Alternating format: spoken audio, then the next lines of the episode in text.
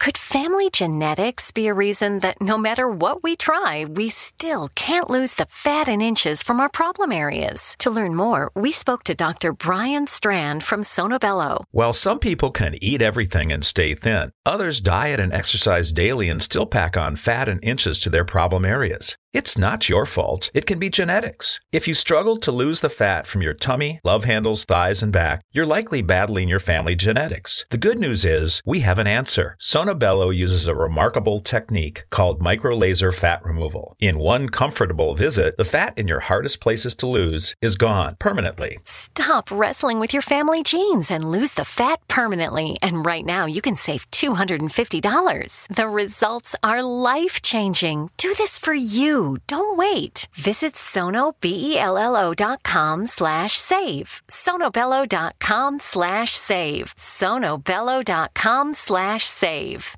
At Kroger, we believe it takes the right team to bring you the freshest produce. That's why we partner with farmers who grow only the best. And that level of teamwork means better, fresher options time and time again. Working with farmers is what it takes to be fresh for everyone. Kroger, fresh for everyone. It's the big $10 sale, so mix and match and get two, three, four, five, or even 10 for $10 with your card. So many great deals. Kroger, fresh for everyone.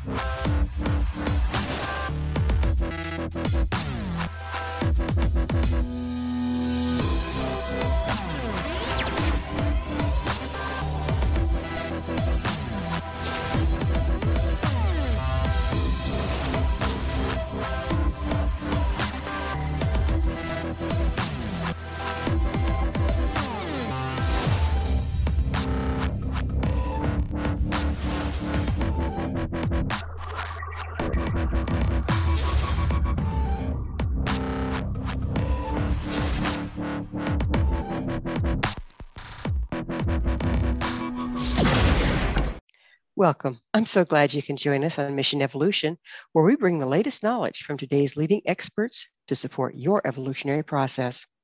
I'm your host, Gwilda Wiyaka. This hour we'll be exploring evolution through lifelong brain development. We've been led to believe our brains develop through childhood, peak in our 20s, and then deteriorate as we age. What if they did not have to be the case? What if we could continue to develop our brains lifelong? Could we evolve as individuals through the process rather than slowly deteriorate over time? Joining us from Denmark to explore this intriguing possibility is Marianne Bentzen. Marianne is the author of Neuroaffective Meditation, a practical guide to lifelong brain development, emotional growth, and healing trauma. She's a psychotherapist and trainer in neuroaffective development psychology. Marianne is also the author and co author of many professional articles and books, including the Neuroaffective Picture Book. She's taught in 17 countries and presented at more than 35 international and national conferences. Her website, mariannebentzen.com. Marianne, thanks for Thank you. I, I think you welcomed me, but your your voice ran out. So I'm really happy to be here, and I'm very excited about what we're going to be doing, which of which I have no idea. Well, we'll have fun together. I'm sure of it. so you're a psychotherapist. Where did you get your education? That's a good question. Uh, I, I actually started out as a psychomotor therapist, and the psychomotor training that I took was uh, oriented towards psychotherapy. And uh, when I was finished with it, I was about 25. And um, then, uh, two, three years later, I was uh, invited into a group that started the first body psychotherapy training uh, in Denmark. So I actually became a psychotherapist just before I started making psychotherapy trainings. Um, and then I took more help help build more trainings. So I'm afraid I've I've created more trainings and participated in creating many more trainings than I've taken. so when um, um, you mentioned you started in psycho, what was that again? Psychomotor development. So the connection between uh, psychology and motor development, particularly when we're very, very young and when we are born, and for the first few years, uh, the primary connector between uh, of our personality development is the connection between the uh, motor development and the perceptual development and our personality. And later that shifts so that our cognitive skills are more closely linked and the body is less closely linked. So there's that pattern that unfolds. Fascinating. So I understand you teach. What, what's the focus of your teaching at this point?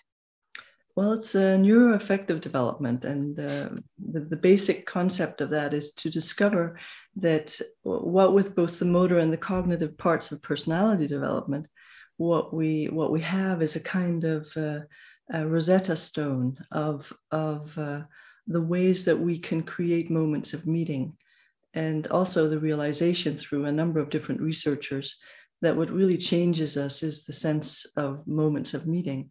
So changes us in the sense of what makes us develop what makes us develop is the feeling that somebody meets me and sees me and responds to me in, in a synchronized uh, fashion. It's very much like music in that way.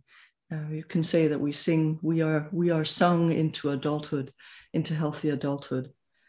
So, by moments of meeting, you mean when we can really connect with other human beings? a real sense of connection with other human beings and a sense of being on the same wavelength as other human beings and uh, being in flow with other human beings that sense of having a really good connection and later in that really good connection that you develop all the different aspects of relationship that make you also trust that person so that's what starts to go on between, hopefully, between parent and child to start out with.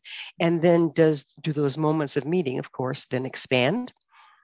They expand and they continue to develop until we die. So you have these moments of meeting as the way that we develop close relationships and trustworthy relationships for the rest of our lives. What happens to our approach to moments of meeting when we have trusted and been betrayed? Well, uh, actually, trusting and at least losing trust and then redeveloping trust is a central part of how we develop secure attachment. Um, where if you never feel betrayed, um, then there's a way that your trust perhaps has not been tested or you know, i could i could put that differently i could say there's something you don't learn you don't learn that terrible things can happen and then it can become better again and it can become good again. And so it sounds like it actually partic- you know, uh, goes towards um, building resilience. It relates to resilience. Resilience is, is certainly to discover that. Um, and I think that secure attachment, so a secure sense of being connected to another human being or to other human beings in the world, is certainly requires that we have resilience. It's also, if you look at it, it's what we do a lot in psychotherapy. And it's also something that's really useful in your in your relationship to a spiritual teacher for instance that you have that sense that there's trust that trust gets broken and that you can reestablish trust. It's essential for marianne i'm sorry. Yeah no fine. Do you think um, that we spend more time worrying about this sort of thing than we did in times past. In other words, in times past, it was are the seeds going to be planted in time? Are the storms going to come and wash them away? We were just kind of hand to mouth. And now we have a little more leeway. Is that giving us an opportunity to really explore these moments of, of connection and evolve as a result? Yeah, I think so. Um, actually, one of the researchers, Daniel Stern, uh, who's I think originally American, really, um, he um, he said that uh, that the um, uh, the film when when we invented the possibility of of making movies of other people, uh, that was just as important for our understanding of psychology and of the parent-child relationship as um, the, the ability to make uh, telescopes was for, for exploring the, the sky and the universe. So it tells you something because when did that happen? It happened in the early 70s. So we're talking a time span of 50 years where we've learned to look more in a more detailed fashion. And what happens with that is that we discover things that we just did not know. For instance, um, 80 years ago, 90 years ago, we didn't know that the primary way that unborn children and newly born children interact with their parents is through synchronization.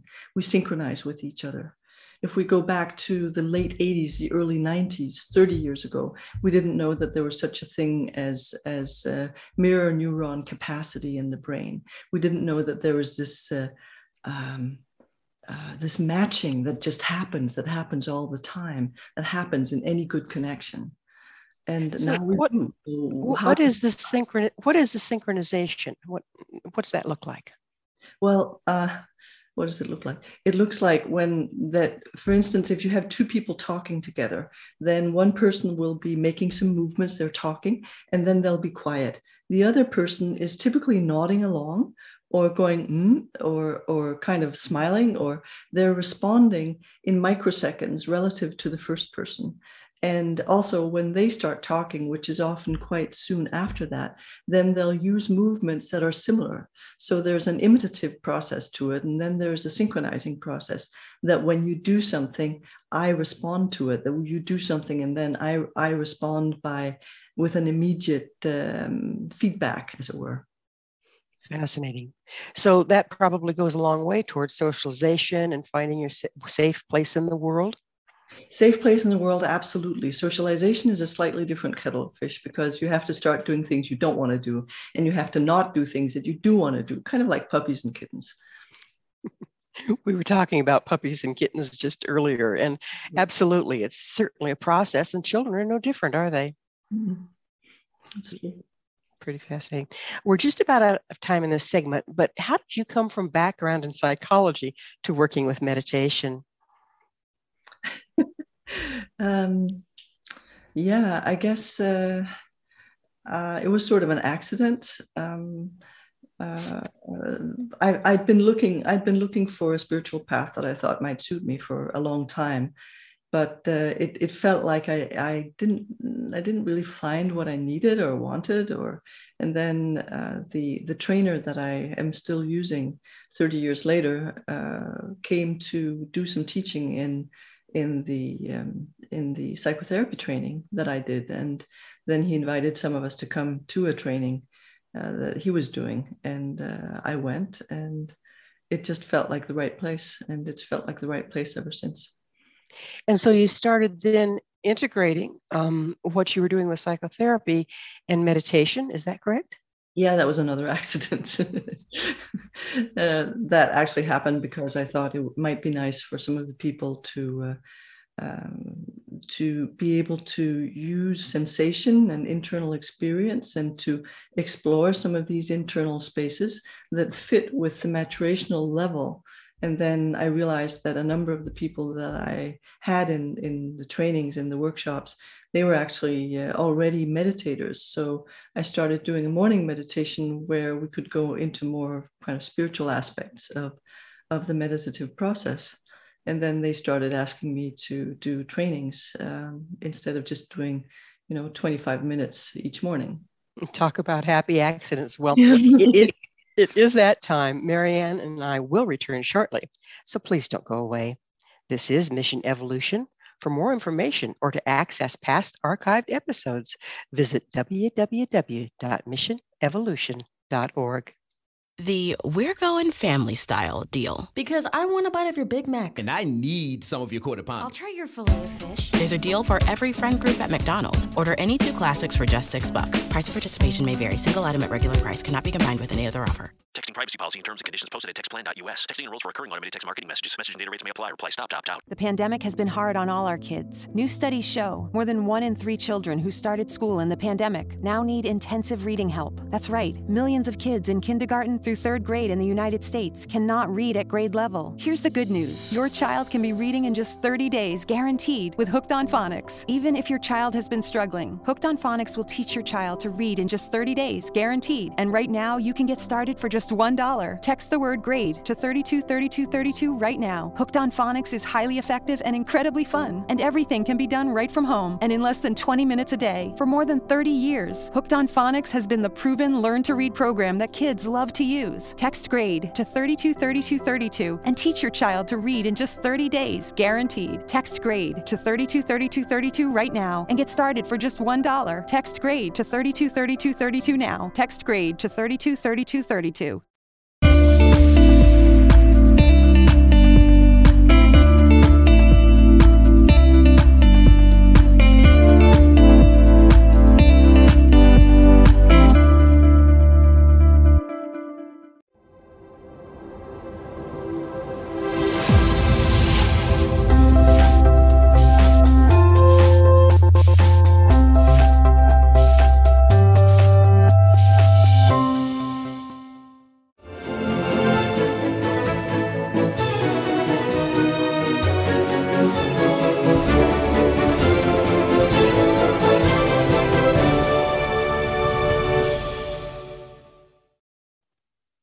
Again. This is Mission Evolution, missionevolution.org. We're dedicated to unification and evolution of consciousness. With us this hour discussing meditation and brain development is Marianne Bentzen. Her website, mariannebentzen.com. Marianne, we would just started talking about how you got into meditation and started pulling it together with psychotherapy. What is neuroaffective meditation? uh, it's a weird mix of uh, neuroaffective personality development and meditative process. Personality development and meditative process. Mm-hmm. How do those two go together? uh, well, when I started meditating, I started to realize that uh, a lot of what happened in um, in people, including me, um, when we meditated, was a, a kind of uh, um, acceleration of something that happens with aging. Uh, there, there's this old saying, which is that wisdom comes with age, but sometimes age comes alone.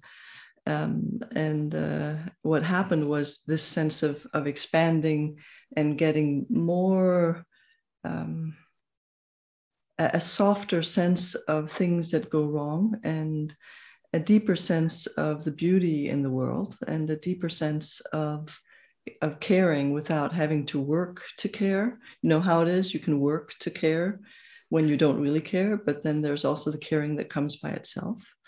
Um, and that seems to be related somehow to love.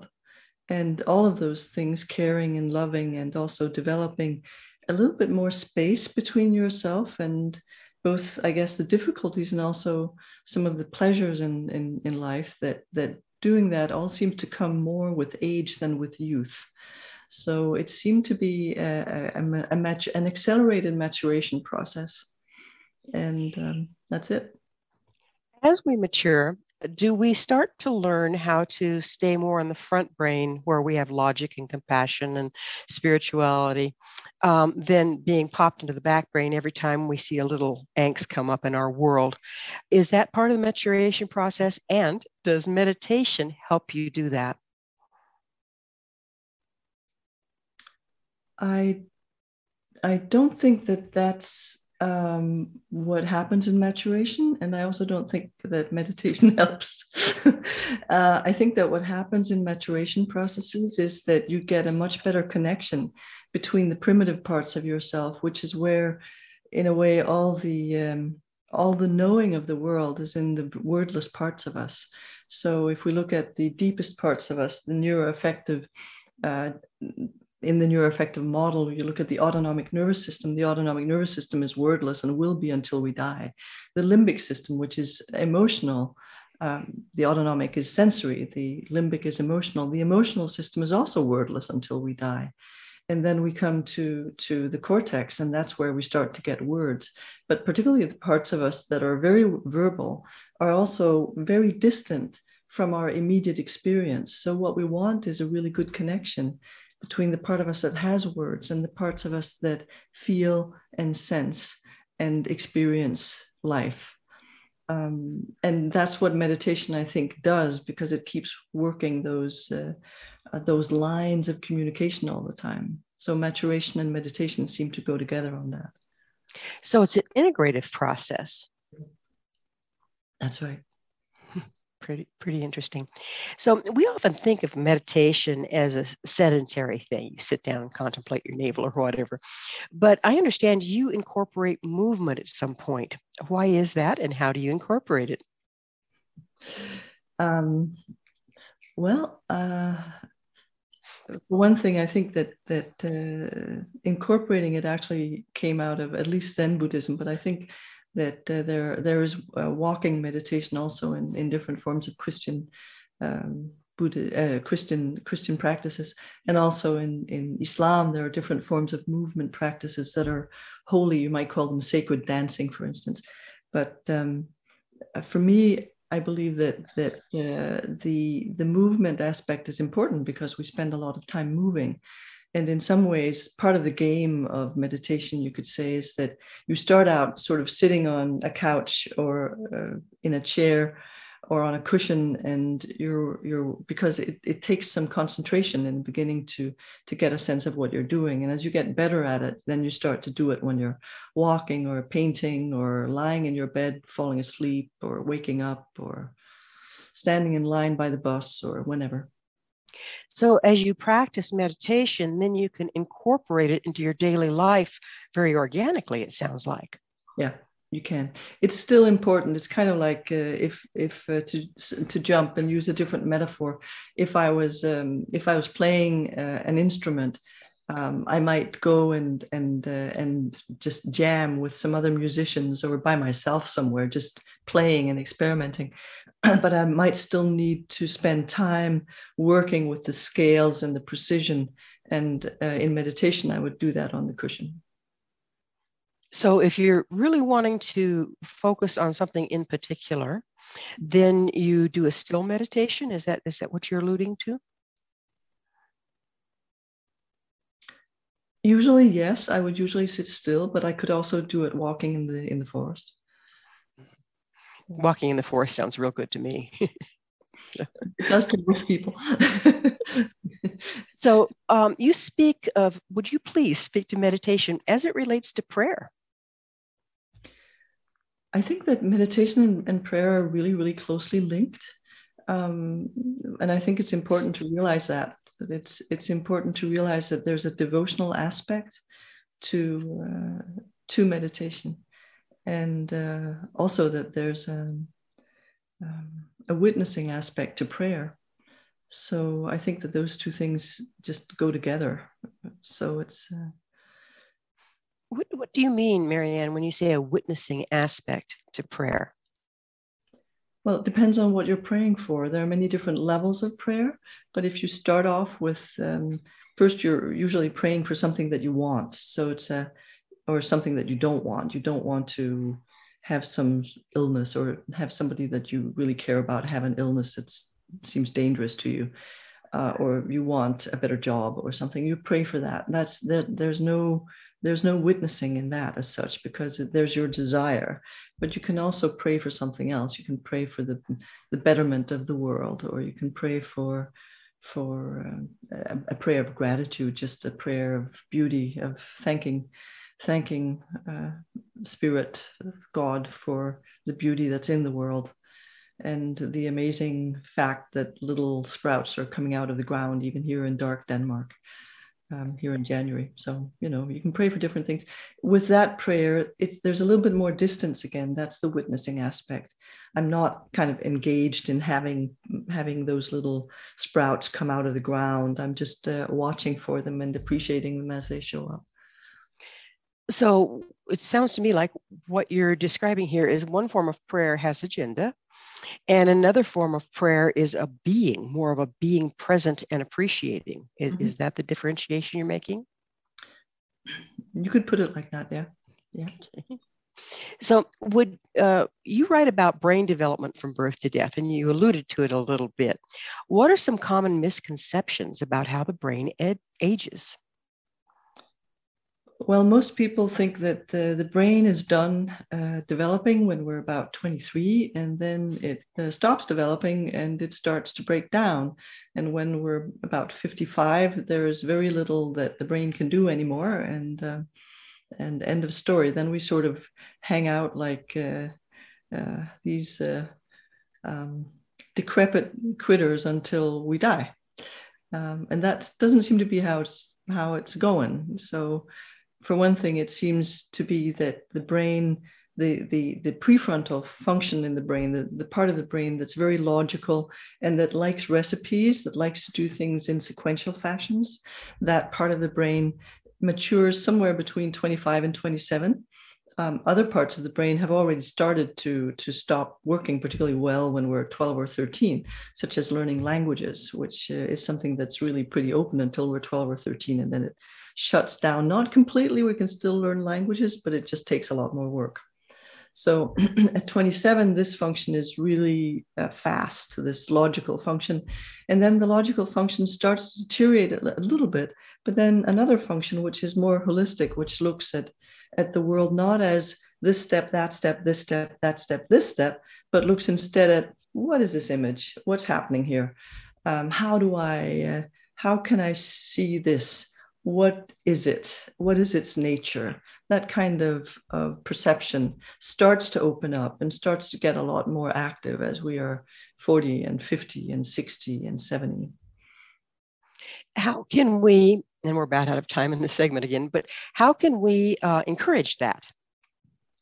Well, one of the things we can do is uh, to meditate, which helps that. But uh, something that we can also do is just exercise. Exercise is important because the brain seems to be largely built for for exercising. So exercise is really important to to keep uh, our brain function uh, as as uh, stable and as uh, healthy as possible. So you mean like mental exercise, not physical? I mean physical exercise. Oh, okay. Go for a walk so keep moving. keep moving, keep moving. Yeah. Keep moving. Okay, well, on the other side of a commercial break, I'd like to get into more how this physical exercise actually impacts the brain and can help us continue to develop versus deteriorate. However, Marianne and I will return to our discussion shortly. You stay right there.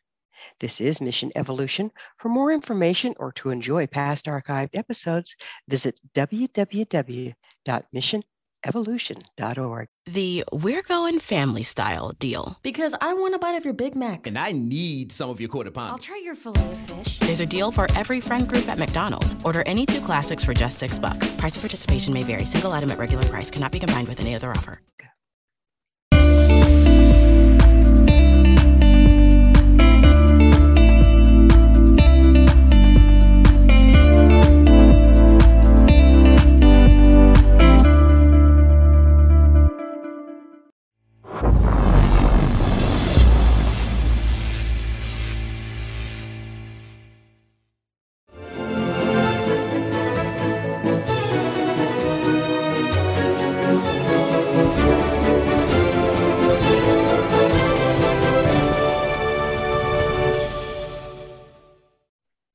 Welcome back. This is Mission Evolution, missionevolution.org. Our guest this hour is Marianne Bentzen. We're speaking about evolution through brain development. Her website, mariannebentzen.com. Marianne, we were getting into how physical exercise um, helps to continue to develop the brain and keep it lively into our latter years. Would you continue with that thought? Um, well, it's it's basically the research that's been coming out uh, more and more strongly in the last 20 years or so. Uh, that that uh, if you want to keep your brain healthy as well as your body healthy, exercise is uh, essential. And um, some people say that that strength training is essential, which is partly because we lose a lot of muscle mass as we age, but uh, uh, also just um, just aerobic exercise.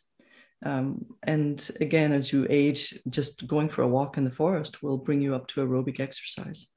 So. yes, the older we get, the less it takes, right? That's right. You can be lazy when you're older. It's wonderful.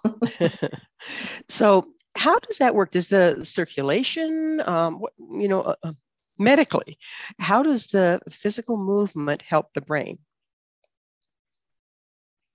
Um,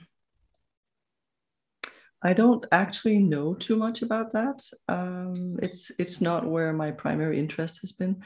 Um, I've been more interested in the way that um, movement generates something. Movement generates um, a, a, certain form of sympathetic activity because you're you're doing something. You're walking, for instance, and then you can catch a, a, or you drop into a sense of flow where it feels as if the uh, the walking is happening by itself you you you warm up and then the walking starts to happen by itself. And there's a pleasure in that.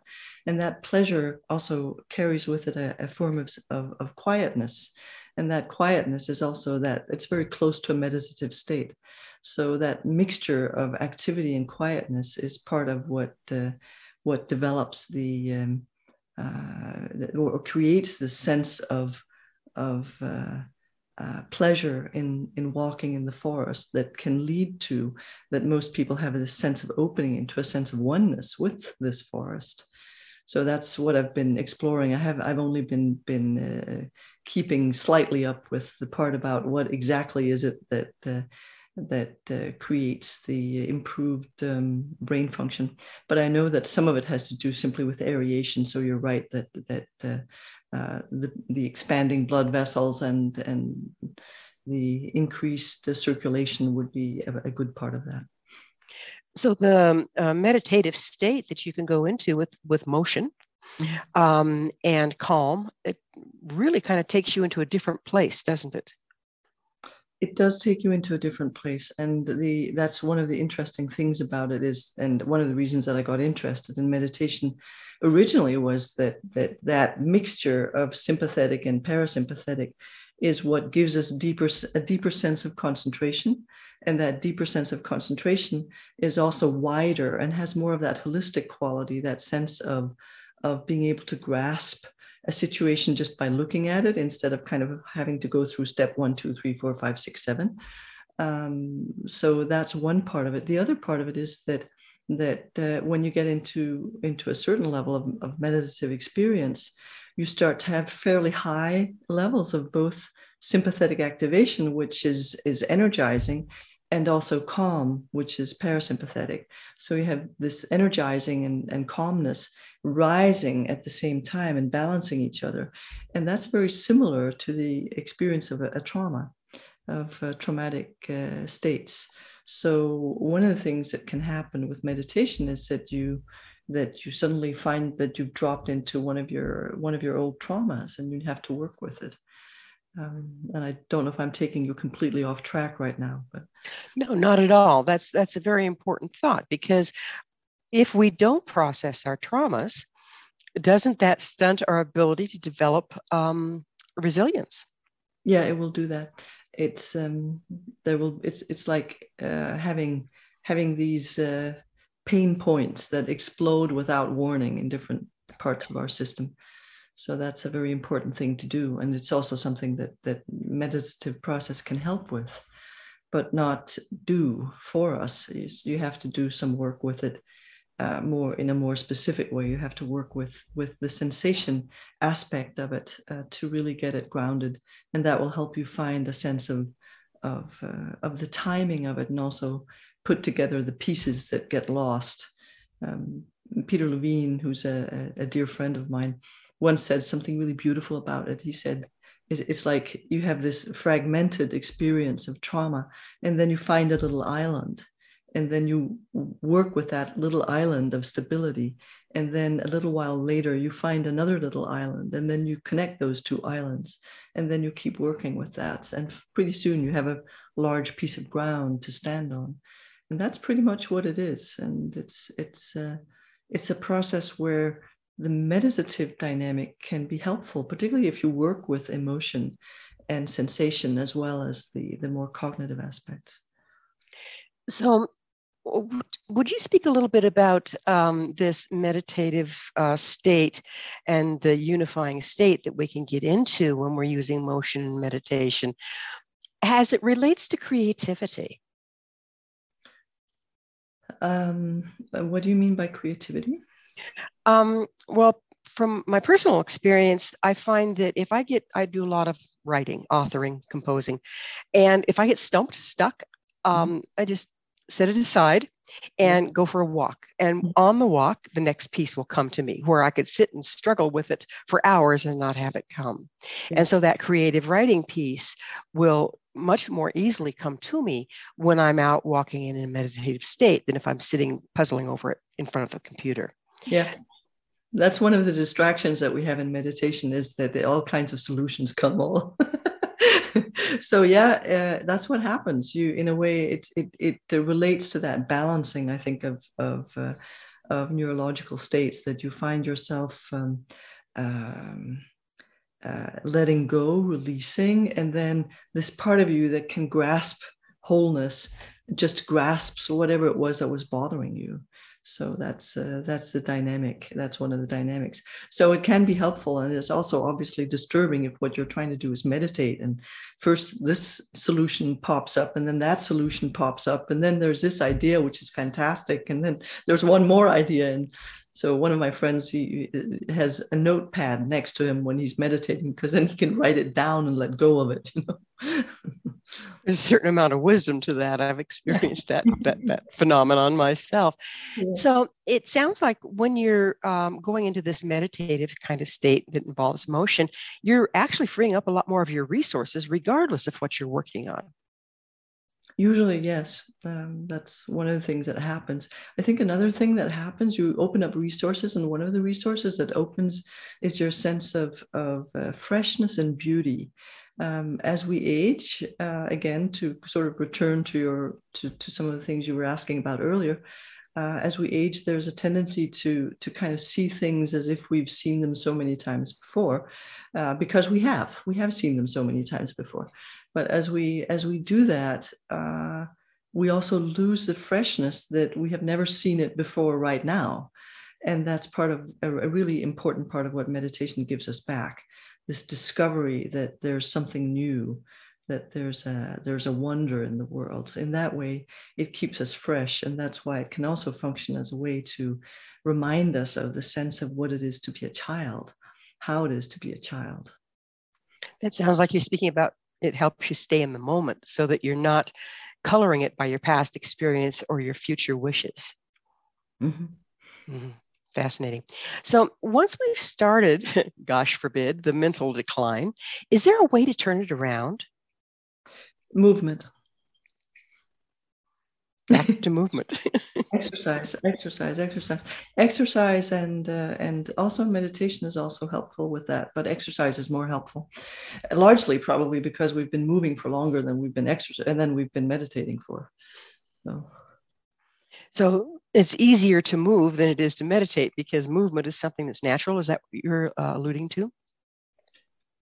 I, I, think that many things are natural. Um, for instance, I don't think that, I mean, talking is, is probably fairly complex, but we still do that for a long time. Um, I, I, think that it's, uh, it's, it's a question of our brains were sort of built around movement and and some uh, researchers think that that that is the primary reason that we have a brain um, so, you know, we've been moving since we were fish, which is a very long time ago. And uh, and uh, the brain is really organized to move. So a lot of things have had time to be uh, uh aligned, so that movement is really really helpful to keep us uh, to keep us healthy for as long as possible. Well, it's fascinating. If you if you look at an infant, I always like looking at infants because they they have a lot of wisdom in there going on. Yeah. What's the first thing they do is they start squirming and wiggling and kicking their legs, and they're they're never still if they're awake, really, for the most part. Is that where the movement really starts setting in, and then we have that to draw on uh, for the rest of our lives? We actually start moving um, in utero. Uh, so you get uh, the, well, we know that because around three months we get these first sympathetic flutters from from the embryo. But uh, uh but uh, we're we're moving all the time. We have a, a series of, of, reflexes that are all in place, and uh, we've been we've been just moving since I know the what is it the fourth or fifth or fifth week of of in intrauterine experience. So, well, it is time for another break. Marianne and I will be back shortly to continue our discussion, so don't go away. This is Mission Evolution. For more information or to peruse past archived episodes, visit www.missionevolution.org.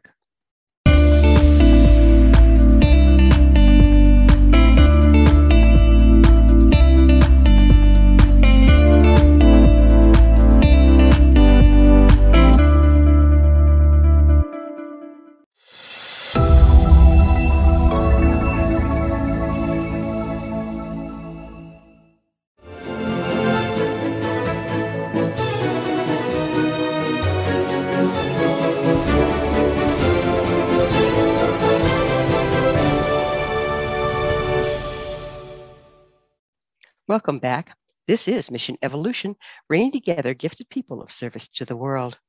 This hour, we're sharing thoughts with Marianne Bentzen. Her website, mariannebentzen.com. Marianne, uh, let's talk about IQ. It, there's a lot of different schools of thought on intelligence quota and how to measure it and all that fun stuff.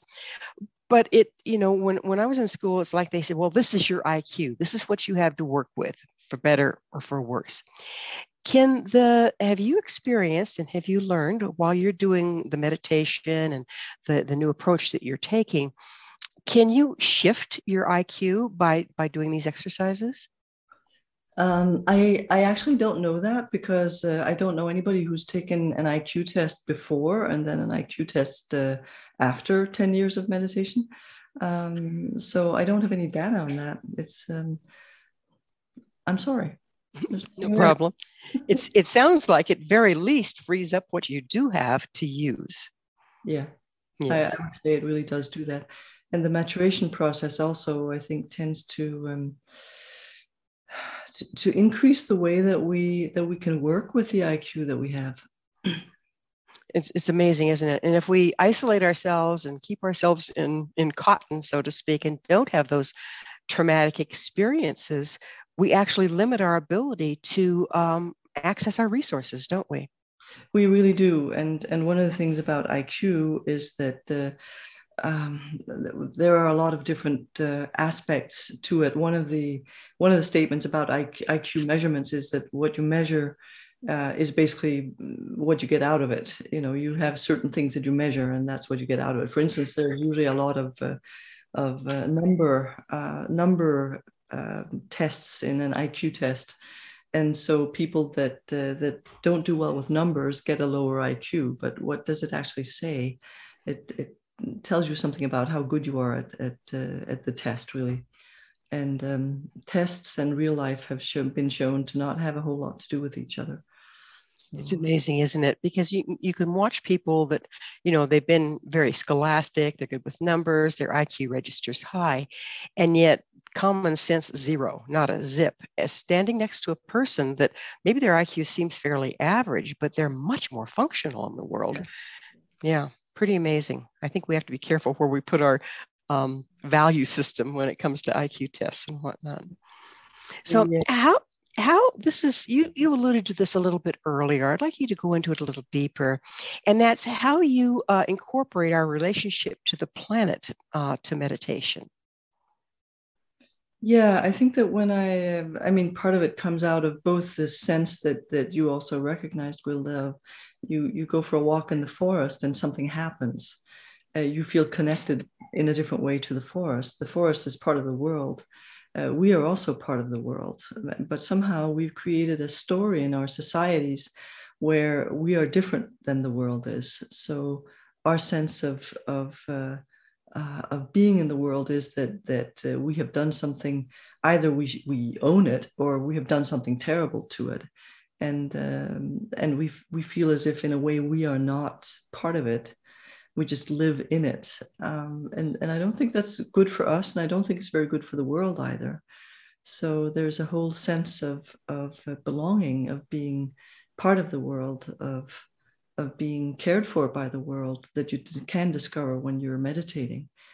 Um, and that in this caring, being cared for by the world, which we live inside, um, we can also discover that that um, that we care for the world, so that you can open this sense of of, of loving the world, And right now, I think that's essential. I think it's essential partly because people are, are starting to, to deal with the climate uh, crisis uh, from a sense of guilt.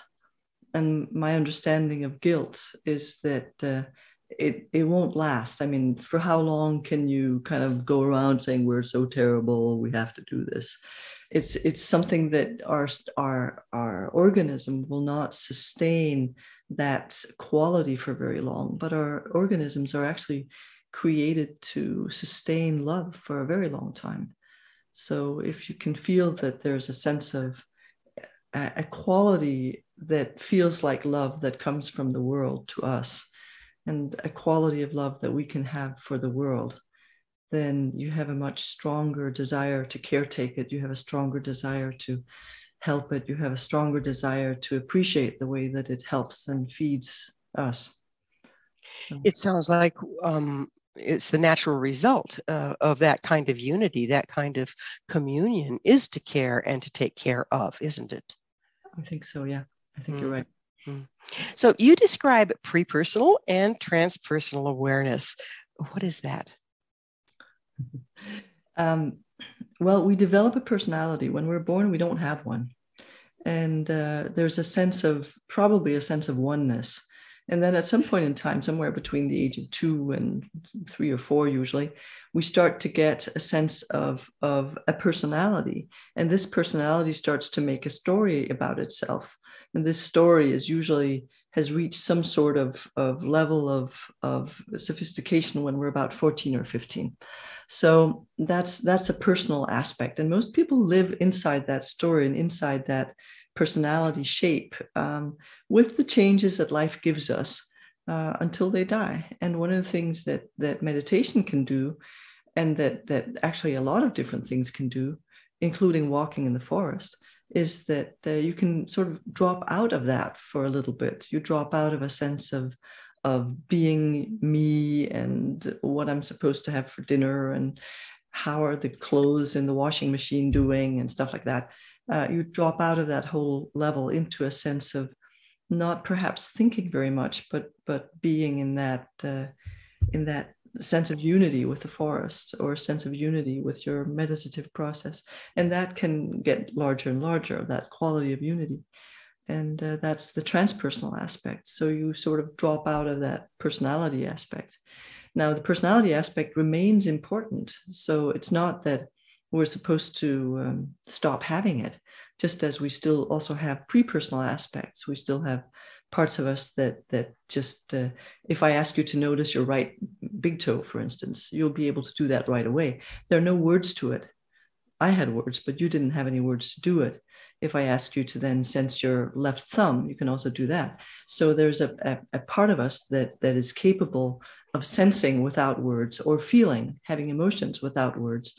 And then there's a this this verbal uh, space where where we have all our memories and our storylines and then there's a transpersonal level where we sort of go beyond both of those but it also incorporates both of those qualities so that uh, there's a sense of um, of unity with a forest or a sense of of uh, uh, being a part of the uh, sunset by the ocean or uh, yeah that mm. kind of experience Marianne, what is your mission?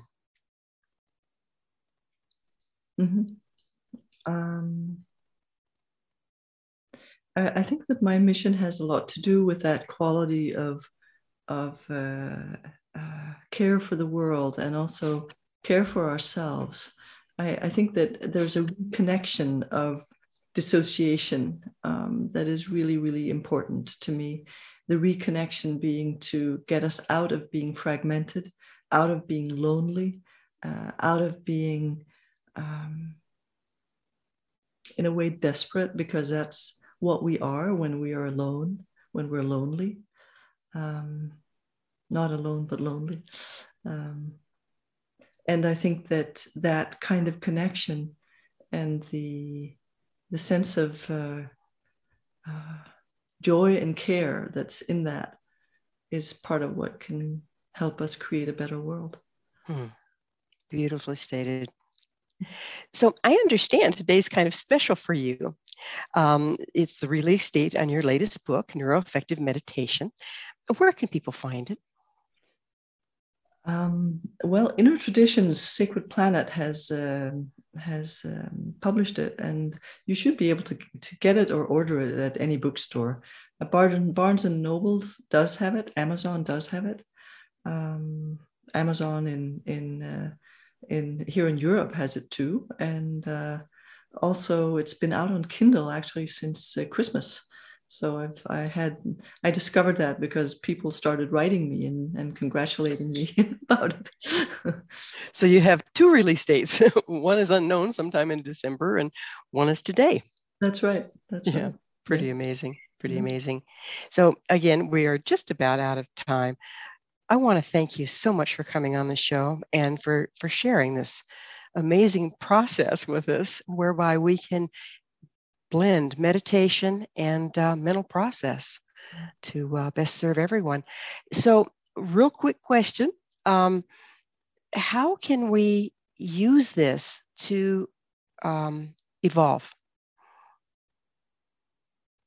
I, I believe that uh, evolution and also maturation have to do with developing more uh, more love just as connection, uh, deep connection seems to develop more love. Love is the answer, isn't it? Un- unfortunately, Marianne, we are out of time. Thank you so much for coming on the show. Thank you. Thank you very much. Our guest this hour has been Marianne Bentzen, psychotherapist and the author of Neuroaffective Meditation, a practical guide to lifelong brain development, emotional growth, healing trauma which can be found hot off the press on all sorts of places, including Amazon. Her website, mariannebentzen.com. This has been Mission Evolution with Gwilda Wiyaka.